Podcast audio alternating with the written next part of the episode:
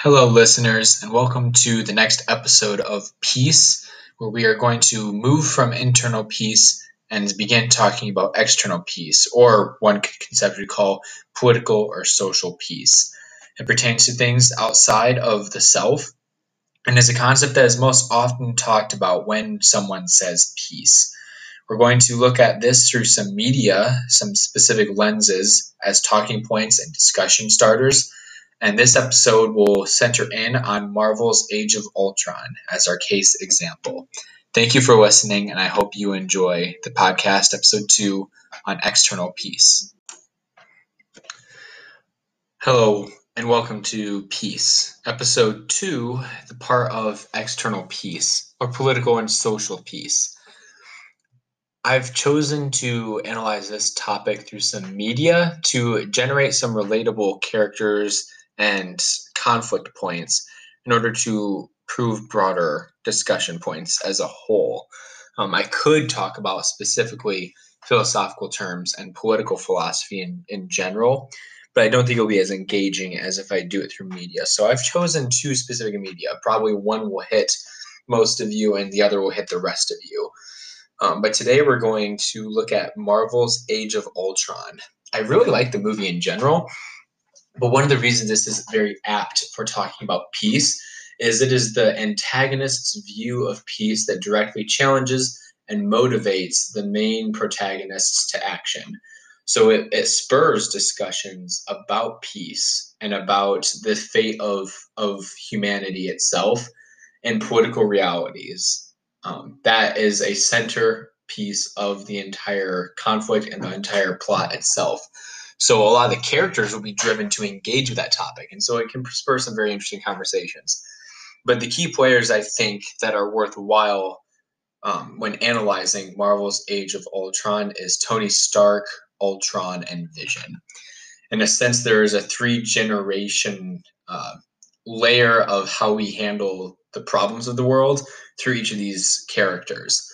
Tony Stark being the progenitor of Ultron, being the progenitor of Vision, and each of them handling the the fate of the world and the imminent threats that face it in different ways. And the film ultimately wants us to to embrace Vision and Tony Stark's eventual reconciliation and and philosophy while rejecting Ultron's, but not outright. Um, Vision is sort of a synthesis of the two. But this is, at least at the beginning of the film, the set piece for what is going to happen in the rest. Tony Stark sees a problem based on the previous films and his interaction with the outside world, the external realities of alien life and the threats thereof. And it motivates him to want to do something about it because he sees both himself and the rest of humanity at threat to whatever it is that's out there. In this sense, Tony and Ultron have have different conceptions of what peace on Earth looks like. And the film wants the viewer to relate with Tony, but see the flaws in his beginning ideas of peace through Ultron and his ideas of peace. And that growth is technically Tony's arc in this movie he starts out with trying to convince Bruce, um, the Hulk, that peace in our time is attainable um, through some. I don't want to spoil the movie, but it's it's broad themes here. There's possible peace in our time if we have the right sort of technology leveraged to protect people, and the specific technology will take away um, people's freedoms in some sense. This is echoes of Captain America and the Winter Soldier, but it's a broader echo of conversations about political peace in all of political philosophy. There is almost a tension, not a contrary relationship, but a tension between freedom and security. The way that Tony realizes this and and sees the image in his mind of peace is a suit of armor around the world um, these are very profound and very deep statements and phrases he lays out at the beginning of the film peace in our time and a suit of armor around the world. The way that Tony wants to respond to imminent threats, to the very vastness and danger of reality, is to build a protection that no one can get through. He wants to isolate and and preserve what is good about humanity as it is, and not let anything affect it, not let anything harm it. And this become very important towards the antagonism of Ultron and the synthesis of Vision. But the already the broad discussion of peace has unfurled in this movie. There are threats in the world. There are threats we don't even know about. And that's true of, of reality as a whole, not just in Marvel Cinematic Universe. This is why it's a relatable film. This is why it's a good film. It is grappling with the kinds of issues we will face in our lifetime, that we will face as humans. There are threats that we don't know about. There are threats that you don't know about that are unique to your experience. And you're going to have to face them sometime. What Tony Stark, at the beginning at least, in his, his less refined view of peace, the response he puts forward is you need to be so ready that nothing can get to you that suit of armor around the world is the answer. It has to be. The rest of the film unfurls once Ultron is actually built. What Tony is talking about, this suit of armor they're building, is Ultron. It's a project him and Bruce have been conceiving of for a while. But when it works and Ultron gains sentience and he starts speaking to Tony and Bruce and the Avengers, um, the first things he he begins to rattle off and say is you want to protect the world but you don't want it to change. How can humanity be saved if it's not allowed to evolve? There is only one path to peace the avengers extinction so this is very contextual in his rhetorical message but the themes that he's drawing on are very steeped in political philosophy same with Tony Stark, how he has an answer to imminent threats and danger of reality. Um, Ultron has an idea of what we do about this.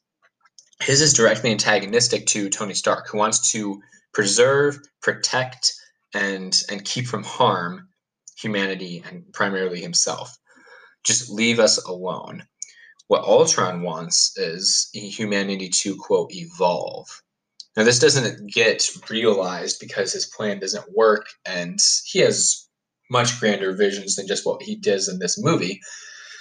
But the issue being, from his perspective, humanity cannot stay the same if it wants to be safe and it wants to have peace. There is something antagonistic and directly contrary to the way that humanity is at the moment that has to be addressed. And the Avengers, specifically in this film, are not letting that happen. His formula for achieving this peace then is to remove those that have the power to keep things as they are, those who do not have limitations on what they do with their will and their power. That is what needs to happen in order for humanity to evolve in Ultron's conception of peace. And he should be the one to to facilitate this peace because he's not afraid of that change he's not afraid to use human capability and freedom to achieve peace and ultimately get at to what he thinks is best. But you can see the direct conflict going on already with our villain and our heroes. One of them has an idea of what needs to happen in order for people to to be safe and for the dangers of reality to be handled correctly. And the other has a, a vastly different and contrary position on that. And that's what's driving the conflict in the film. If we can extrapolate out Ultron's answer to danger into our experience, what he's getting at is you need to be able to handle and adapt to whatever it is that is threatening you, even if that means letting things go that are important to you. Now, it's important that we do this sort of reflection and discussion because at base, both Ultron and Tony Stark are correct. If you were to take those general extracted wisdoms and apply them to your life, both will get you amazing results. Both will lead you in good directions. You need to preserve what is good about yourself. You shouldn't let things harm and taint what is productive, empathetic, and good about who you are and what you're doing. And similarly and simultaneously, you should be able to adapt to the, the realities that you face and let go of those things that are keeping you from being good, from being the way you should be. But in regards to a specific problem, a specific manifestation of a trial in your life, it's often hard to do both. Often it's impossible to do both. You either have to give something up or you have to preserve it. As general wisdoms, both are correct, but in terms of actual problem solving, there is conflict. And that is why this film is directly related to all of our experiences and why it's worthwhile to think about. Extrapolating even more and stepping back into political realities, you can easily see how these two principles relate to the political world. Preservation and innovation. This is the basic conservative liberal divide. If we're going to apply these analogies to the film, Tony Stark is a conservative and Ultron is a liberal in the sense that one wants to just preserve and protect what they have, while the other wants to let go of what they have to get what they could have, to change, to evolve, to push boundaries, break boxes. So, this can be applied to a political landscape. This can be applied to any sort of political problem. Should we keep things the way they are because they are good as they are and not let anything change them? Or should we let go of some things that might in fact be good for something that could be better? Can improvement occur here? So, how does the rest of the film undergo this tension? What actually comes out of it? When the basic pr- products of this movie, in terms of this discussion, is a new character in the discussion. If we're looking at the film as a political discourse between actors again between speakers and thinkers it starts with tony and ultron as they begin the conversation. And then vision enters in through ultron's actions in the film. But he ultimately poses as the the synthesis of both tony stark and ultron that is going to be what the film says we should take away from it as viewers we should pay attention to what vision is about what he thinks but this doesn't compromise the entire discussion. Him being a synthesis, a combining of the two, doesn't mean that we should abandon the one or the other, or that the discussion itself is flawed. And that's why I think the film handles so well is bringing in a synthesis of ideas needs to pay respect to and acknowledge where that synthesis comes from. Um, that through line of is peace security at the expense of freedom or freedom at the expense of security isn't rejected, it is simply shifted. With that, the political philosophy going on here, it's been going on since the time of the Greek philosophers, and I guarantee beforehand. But the some of the more popular writings in philosophy that talk about these sorts of things, they go all the way back to the Greeks. Do we essentially pr- uh, prioritize promoting lifestyles that are good or prioritize protection protection of individuals to choose for them what is good. This discussion directly led to the foundational thoughts and philosophies that made America the way it is.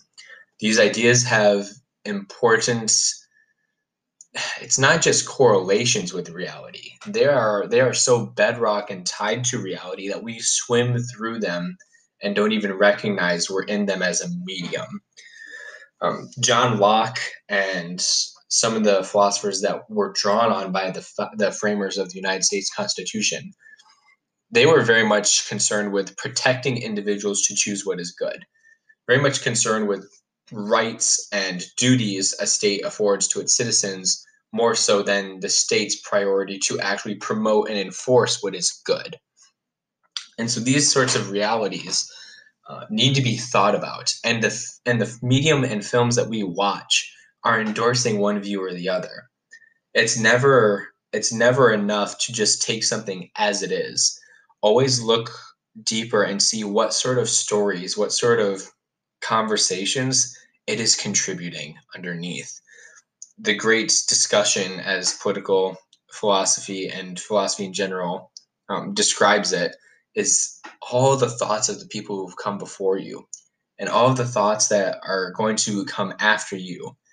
Where do you fit in that? And where does the media you engage in fit in that? being aware of these things is only going to make you a more self aware and more articulate person. Tying this all back to Vision's entrance into the discussion, how Vision enters into the discussion is very much to force. It's not another character they just encounter in the story and then he gets roped into the drama. He is a, another generation, if you will, of beings made through the actions of Tony Stark. Ultron creates Vision. Um, but through the film, he gets completely different agency than Ultron intended and ends up joining the heroes. But some of the things that he, some of the lines he has in the film that contribute greatly to this discussion itself are very poignant ethereal almost and frustratingly frustratingly ambiguous at times. But there's hints of truth that can be uncovered here. One of the things he says at the very end of the movie is in the last conversation with Ultron um, that any of the heroes have. It's when Ultron has been defeated and there are just remnants of him strewn about in the battlefield.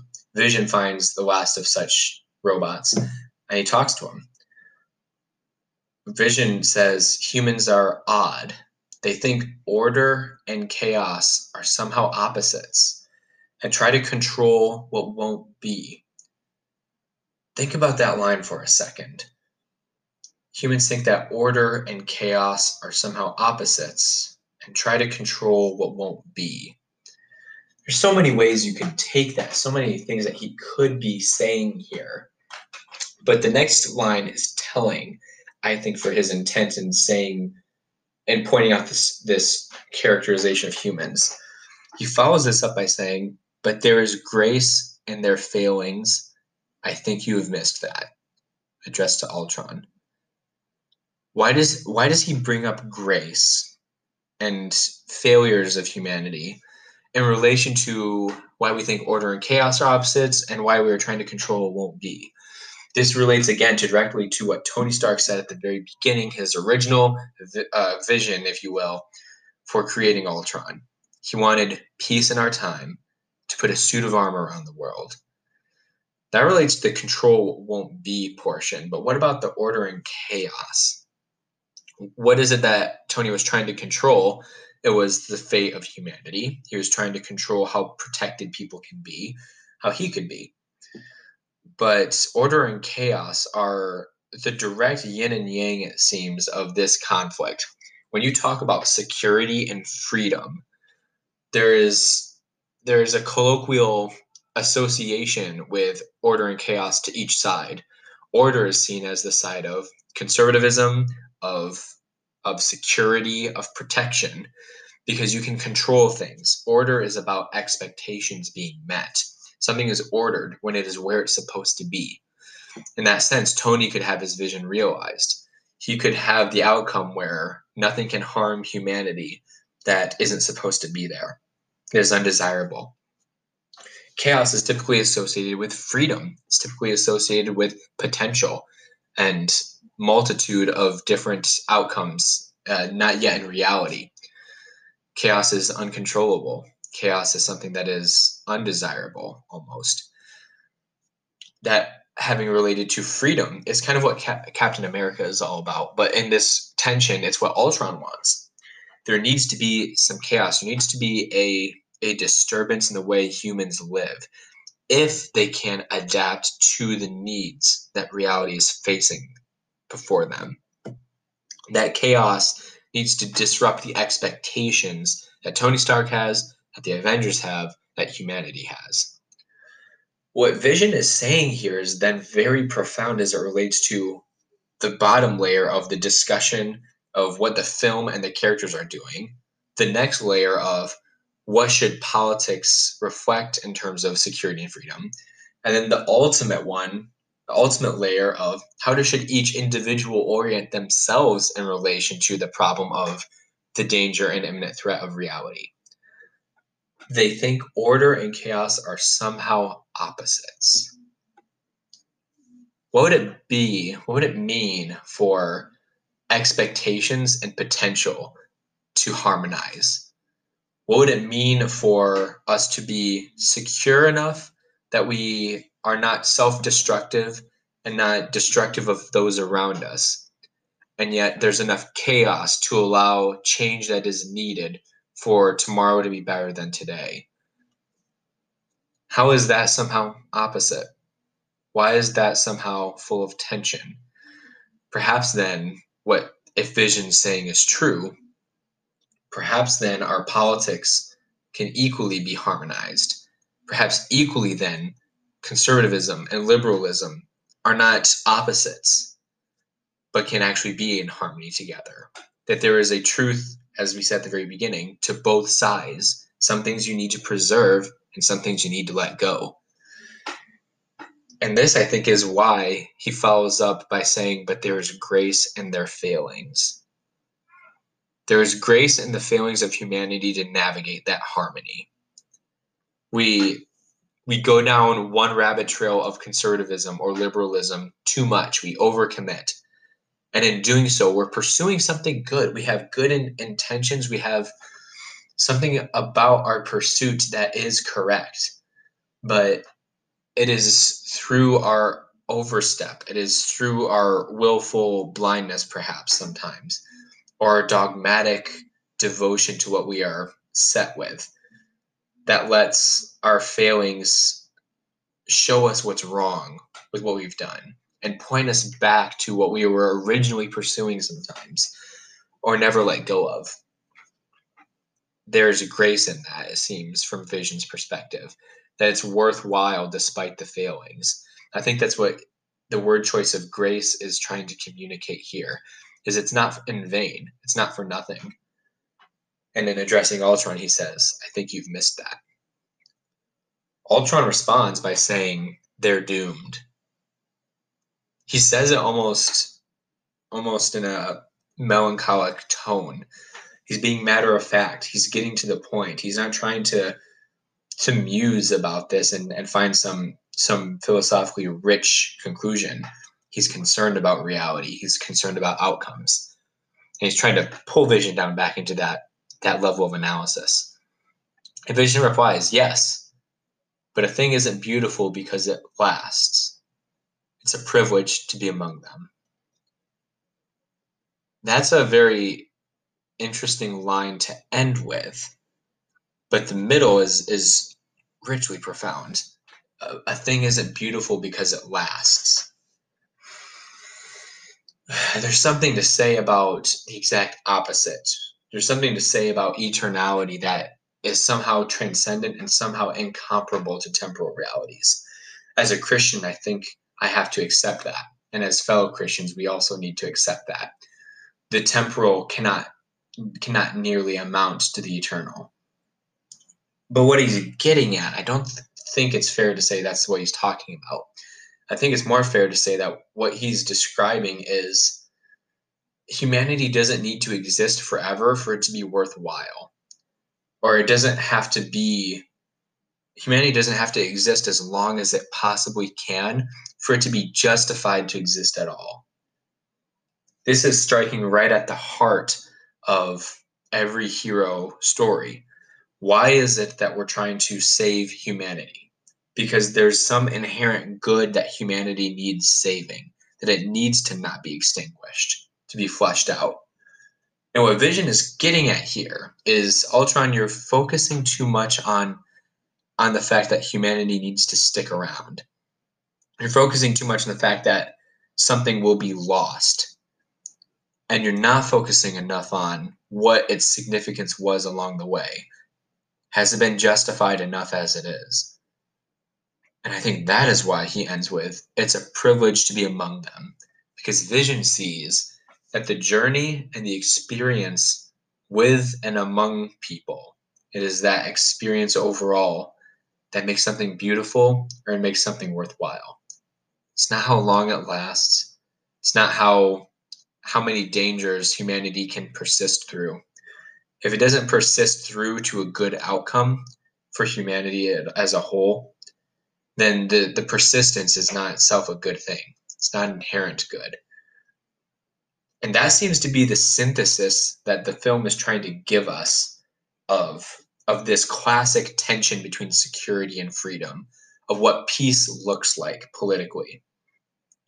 He seems to be willing to give up security if the concession is made that humanity's story, if you will, is beautiful or worthwhile. In a sense, security does not have to be an ultimate good, nor does freedom, if that balance and that harmony of the two actually produces a worthwhile result. The synthesis and the answer to the security freedom tension is not to double down on one at the neglect of the other, but is a balance. And it's indeed a balance that requires us to be thoughtful of the experience and the means and the journey along the way, the life being lived, more so than the outcome, the persistence or the freedom of, of humanity. How does that relate to politics? A lot of political issues require this balance. If you take abortion, if you take gun control, if you take immigration, each of these has a security freedom tension involved in them. Abortion, the security is how many lives are lost. The freedom is who gets to decide those lives. Perhaps there's a balance. With gun control, there's security. How many people will die from guns? The freedom, how many people will be able to have guns? Perhaps there's a balance with immigration, how many people will be harmed because we allowed someone to immigrate into whatever country we are in? What about the security measures involved? The freedom issue. Why can't they immigrate in at all? What rights do we have above them? Is their freedom substantially different from us? Perhaps there's a balance. Thank you all for listening.